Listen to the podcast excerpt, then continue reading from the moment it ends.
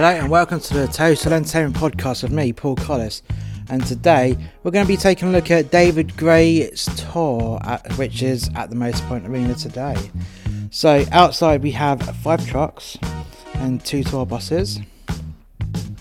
And currently uh, on the build, there's nothing really up in the air at the moment. All the trusses are at head working height, so they're still rigging it up. You've got what I can tell so far as LX1 and 2. LX1 is go LX2 is going up as we speak, but yet again it's just to a slightly higher working height.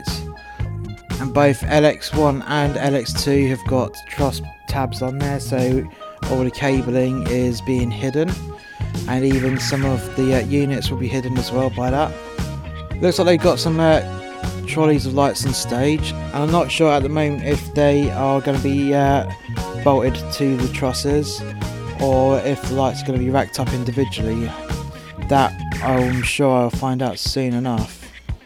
Actually, no, it is. They are. Uh, the dollies are being uh, rigged onto the actual trusses, so that saves a lot of time. Then, currently the sound system isn't in at the moment, and they're currently putting that together.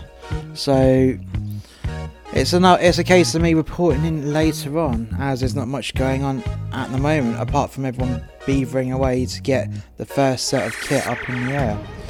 Who will win, lighting or sound? Ah, we'll be back after this. Anthology of Rage by Paul Collis from Monster X Media. Anthology of Rage is split into four distinct sections each section was originally supposed to become a book in their own rights, but unfortunately, the author never got round to finishing each project. He did feel, though, that these pieces of work were too good just to be forgotten about on his hard drive, and decided to put them all together in this anthology. Section 1 is a continuation of a tribute to Working at Sea, which with the last seven short stories written from the collection that didn't quite make volume 1 and 2, but were too good to be left unpublished. Section 2. Not quite short stories, but more rants that could be seen to be short stories about Christmas. Section 3. Monologues from the twisted mind of the author. And Section 4 are poems based on the life experiences of the author. So a nice little eclectic mix of short stories and poems. Very interesting read. And if you like anger, this is a book for you. This book is available on paperback, hardback, and ebook format on Amazon.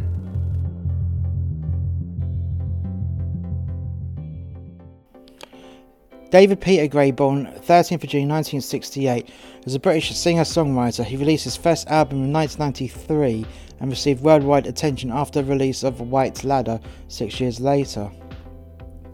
White Ladder was one of the first of three UK chart toppers in six years for Gray. It became the fifth best-selling album of the 2000s in the UK and ranked the 10th best-selling album of the 21st century in, in the United Kingdom so far in October 2019. Gray is also known for the hit single Babylon from the White Ladder album. He has received four Brit Award nominations, including two nominations for Best British Male. Gray's early music was in a contemporary folk rock singer songwriter mode. His primary instrument was acoustic guitar with occasional piano. In 1996's Sell Sell Sell featured some rock arrangements and, and some electric instrumentation. Starting with the release of White Ladder, Gray began to make significant use of computer generated music to accompany his voice and acoustic instruments. In A New Day at Midnight continued his direction, although lyrically it was darker in tone than White Ladder and the instrumentation much more downbeat. In the liner notes, Gray dedicated the album to his father who died in 2001. Despite the move to more complex music, Gray used small scale, often home based recording methods and equipment and espoused a do it yourself approach to music production. However, 2005's Life in Slow Motion was a collaboration with the record producer Marius de Vries. So in his band, you've got David Gray on vocals, guitar, piano, and keyboard with the old classic harmonica. Rob Malone on bass guitar, backing vocals. Keith Prior on drums, percussion, backing vocals. Tim Bradshaw on keyboard, guitars, lap steel. John Smith on guitars and backing vocals and is an occasional touring member. Caroline Dale on cello, piano, backing vocals, and is also an occasional touring member.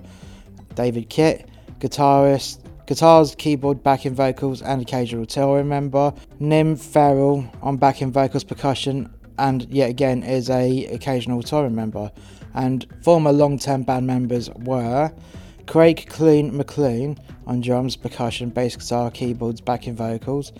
David Nolte, guitar, bass guitar, keyboards, backing vocals, and Neil MacColl on acoustic guitar, electric guitar, mandolin, and backing vocals. So the discography is The Century ends in 1993, Flesh in 1994, Sell Sell Sell in 1996, White Ladder in 1998, Lost Songs 95 to 98, uh, which was released 2001.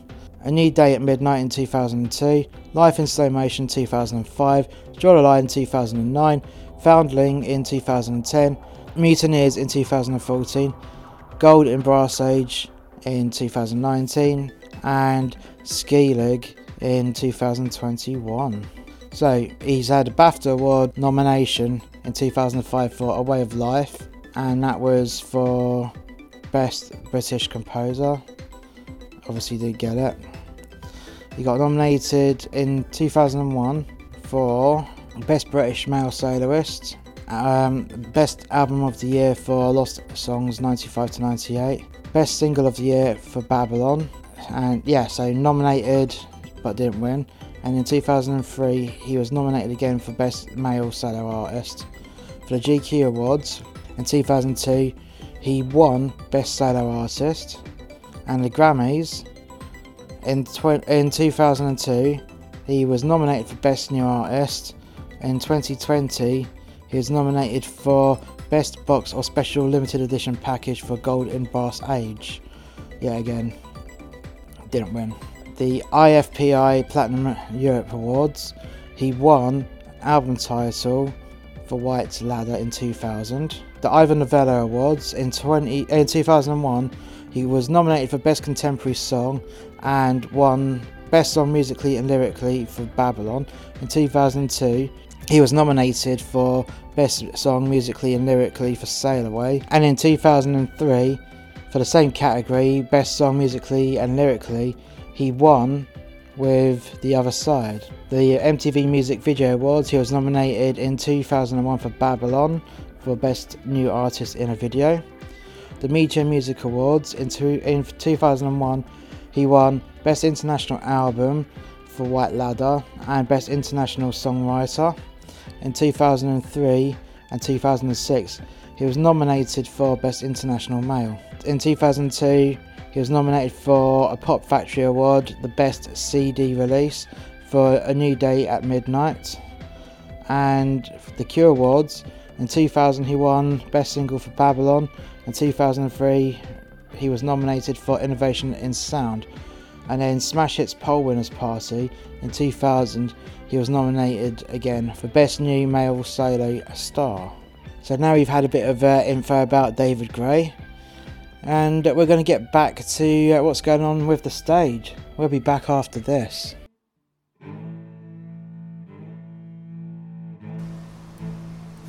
So not only does Monster X Media have a series of podcasts, but we also have a series of books. The first book is actually two books, it's Volume 1 and Volume 2, of a tribute to working at sea. The best fiction is based on truth. This is a compilation of short stories, rants, and poems loosely based on the author's experience at working on a cruise ship. Some of these stories are based on actual events but highly exaggerated, whilst other stories are pure fiction. The title of the book, A Tribute To, is fitting with the tone of the book because, like a tribute act, it is a blatant, altered reality where you can enjoy it knowing it's not quite the truth. There are things with alcoholism which used to be highly prevalent within workers in the cruise industry, as well as stories with a sexual nature. So sit down, relax, and enjoy the ride of A Tribute to Working at Sea, Volumes 1 and 2. All of these books are available on Amazon and are available in paperback and on Kindle, and the links for all these books are in the description below.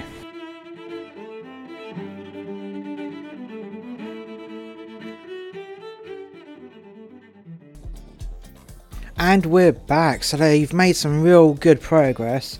You've got stage right's line array in its correct position, and stage left is going to be uh, winched up very shortly. So the line arrays are one wide, and they are they're 10 deep. They've got a smaller line array pointed 45 degrees out for the surround sound effect. And so far, I've not seen any bass bins yet, although they're still uh, using the forklift to put stuff on the stage, so these aren't going to be out anytime soon. So all the lighting bars are up in the air, front of house 1, LX1, LX2, and they've even got a video uh, wall on LX3. Although it's not a complete wall, it's just small screen sections to give a nice mapped effect. So the whole image will come out complete because of the resolution of the uh, smaller screens like we've seen in previous shows. On the uh, lighting bars, you have some 4K Fresnels, which are brilliant units, absolutely brilliant. Uh, old school tungsten effect. Now, they're currently glowing blue. Why are they glowing blue, I hear you say? Well, these units, so you don't damage the lamps in them, uh, whilst they're flashing it out and making sure the sequences are correct, they're gonna just put the uh, units up to uh, 10% so they uh, glow. And then when they uh, hit full effect, they go to uh, full brightness and yeah, white light. Now, why is it blue? Well, that's because they've got a gel in front of it, which is a color correction. Now, why is it why? So when it goes to full power, it has a certain color temperature on the uh, on the white light, and it looks amazing. I used to use that effect on uh, my uh, follow spot on Les Miserables many many years ago for uh, for when it was nighttime. To basically change the color temperature of the light, and that's all it was. Whereas other blue gels would actually turn the light blue. This one won't because it's a particular wavelength. Anyways, I digress. On the front of house one truss, not only have you got four of these 4K units, but you've got some AD profiles. And then on LX1, you have two of those 4K Fresnels and a combination of LED profiles and LED washers. And LX2, you have four of the 4K uh, units and a selection of LED profiles and washers as well. Currently, I'm not sure if there's going to be any floor units, but they are rigging up a curved truss, which will be LX3, and I'm not sure what units are going on there, but I can see some battens on the floor, which I'm hoping that they're going to fly up onto that bar. But we'll see soon enough. We'll be back after this. Check the mic and make sure it sound right, boys. Monster X Media presents Lord of the Memes, Bad Dog, Farmer Frank's Filthy Fucking Farm, and Bonnie Bouncing Baby Bastards. All three of these books are meme books, and they come up with some pretty brutal and hilarious memes, which are definitely not for children or the easily offended. These are ideal gifts for Secret Santa, Father's Day, or even birthday presents for the fun loving man. So why not take a chance and make his day when he gets to read a Lord of the Memes meme book? All three books are available on Kindle, hardback, and paperback on Amazon.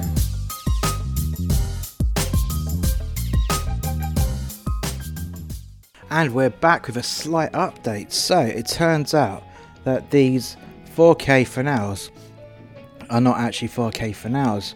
I've had a good look up close to one of them, the one that was on the floor of the stage, extreme stage left. It's actually made by a company called Showtec, and it is essentially a Source Four uh, 575 watts lamp with a ring of LEDs on the inside and a LED dot on the lens reflector, and they've also got internal dimmers built into them at the back. So a nice, clever piece of technology, and it's built on the cheap. And it's a it's a interesting piece of technology that uses old and new, and gives off such a great effect. Because looking at it now, makes sense with the colour correction that I said, because when I was flashing out, it did look like colour correction on a uh, on a 4K from afar. And when I got close, yeah, it's actually the LED strips on the inside and a Source Four 575 lamp. Clever, very very clever indeed. And it has a nice effect, especially when you've got lots of them like this image right here. Anyways, we're going to get off on a little break and then when we come back we will be talking about the show itself. We'll be back after this. The War of Carnarvon Crescent by Paul Collis from Monster X Media.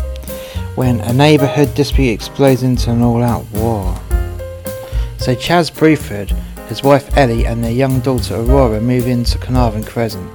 They soon become aware of the troublesome next door neighbour who makes a point of living in her house for over 50 years. From the moment Chaz arrived and began to unload, his new neighbour takes an instant disliking to him and she goes out of her way to make Chaz and his family feel unwelcome. The animosity quickly spirals out of control from both parties and the mutual respect gets lowered right into the gutter from the outset. Chaz comes to realise that this is not just any war, it is a neighbourhood war to end all wars.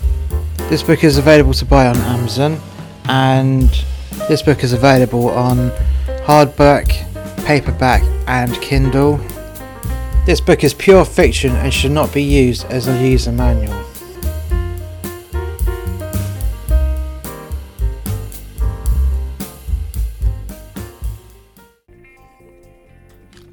And we're back. So, during the show's overture, all the floor standing 4K style units came on with a low tungsten glow. The side screens fired up with a black and white close up of David Gray whilst he was talking and he was in a down center stage position. Now, the show's lighting was designed to have multiple builds of lighting, so it'll start with a few lights, then add song builds. There'll be more lights added, and then more lights and more lights. So it's, old, it's an old school style, and it's basically yeah, altering the states throughout the song. And say, for example, the, the song go it gets built up and then drops down a little bit so will the lighting. The lighting design would just follow the music in that respect. It would just add as the song gets bigger and subtract as the song tails off.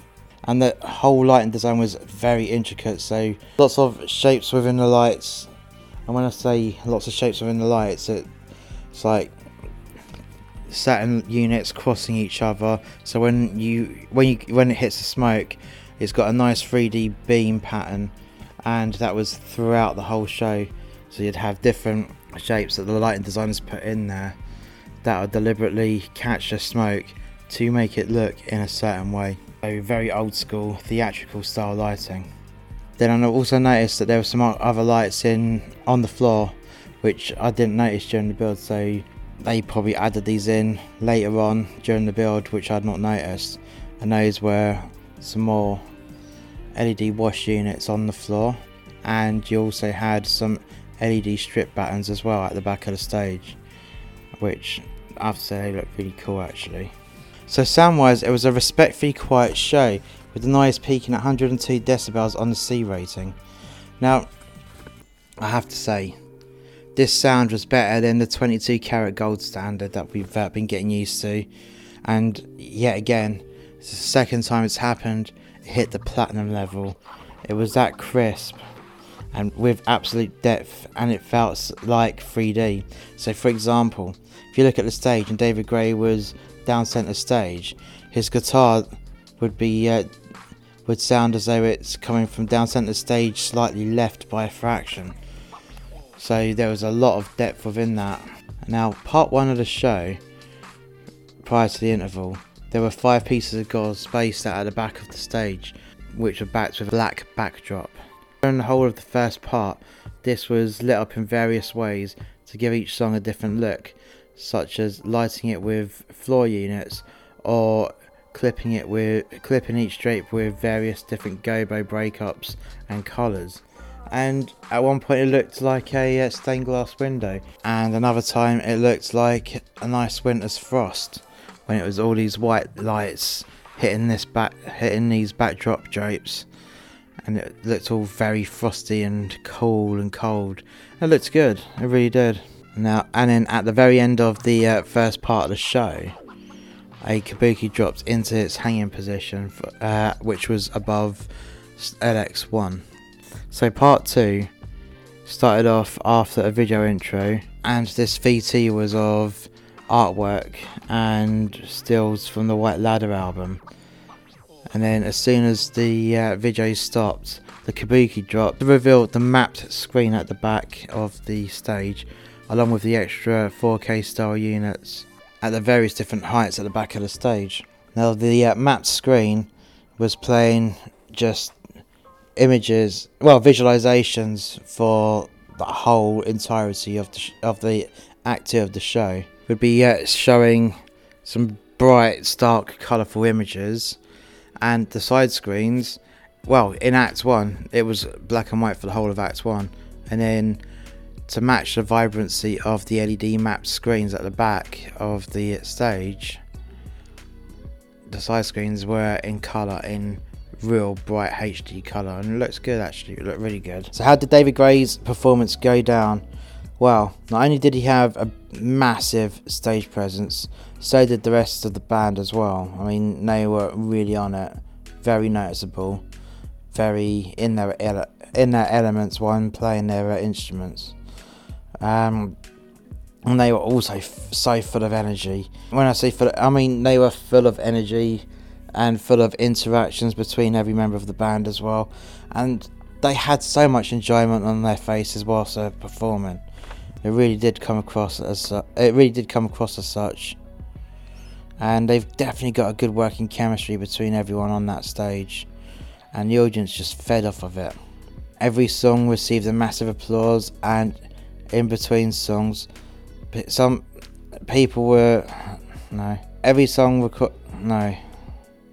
Every song received a massive applause, and in between songs, and even in between songs, there was cheers and screams, and even on top of the songs as well, you had "I love you, love you, David Gray." So a lot, there was a lot of that actually. There's definitely a lot of that, and throughout the whole show, you also had people standing and swaying in time to the songs, as well as sing along with gusto, and even to the degree that people who were waiting at the bar, they were they were dancing along as well. It's a sight to be seen. Thank you for listening to today's podcast. If you've enjoyed today's podcast, please hit like, subscribe, and share. And if you haven't already done so, why don't you check out more content from Monster Media from our website. That is www.monsterxmedia.info. And I'll catch you next time. And next time, hopefully, I won't sound ill. Bye for now.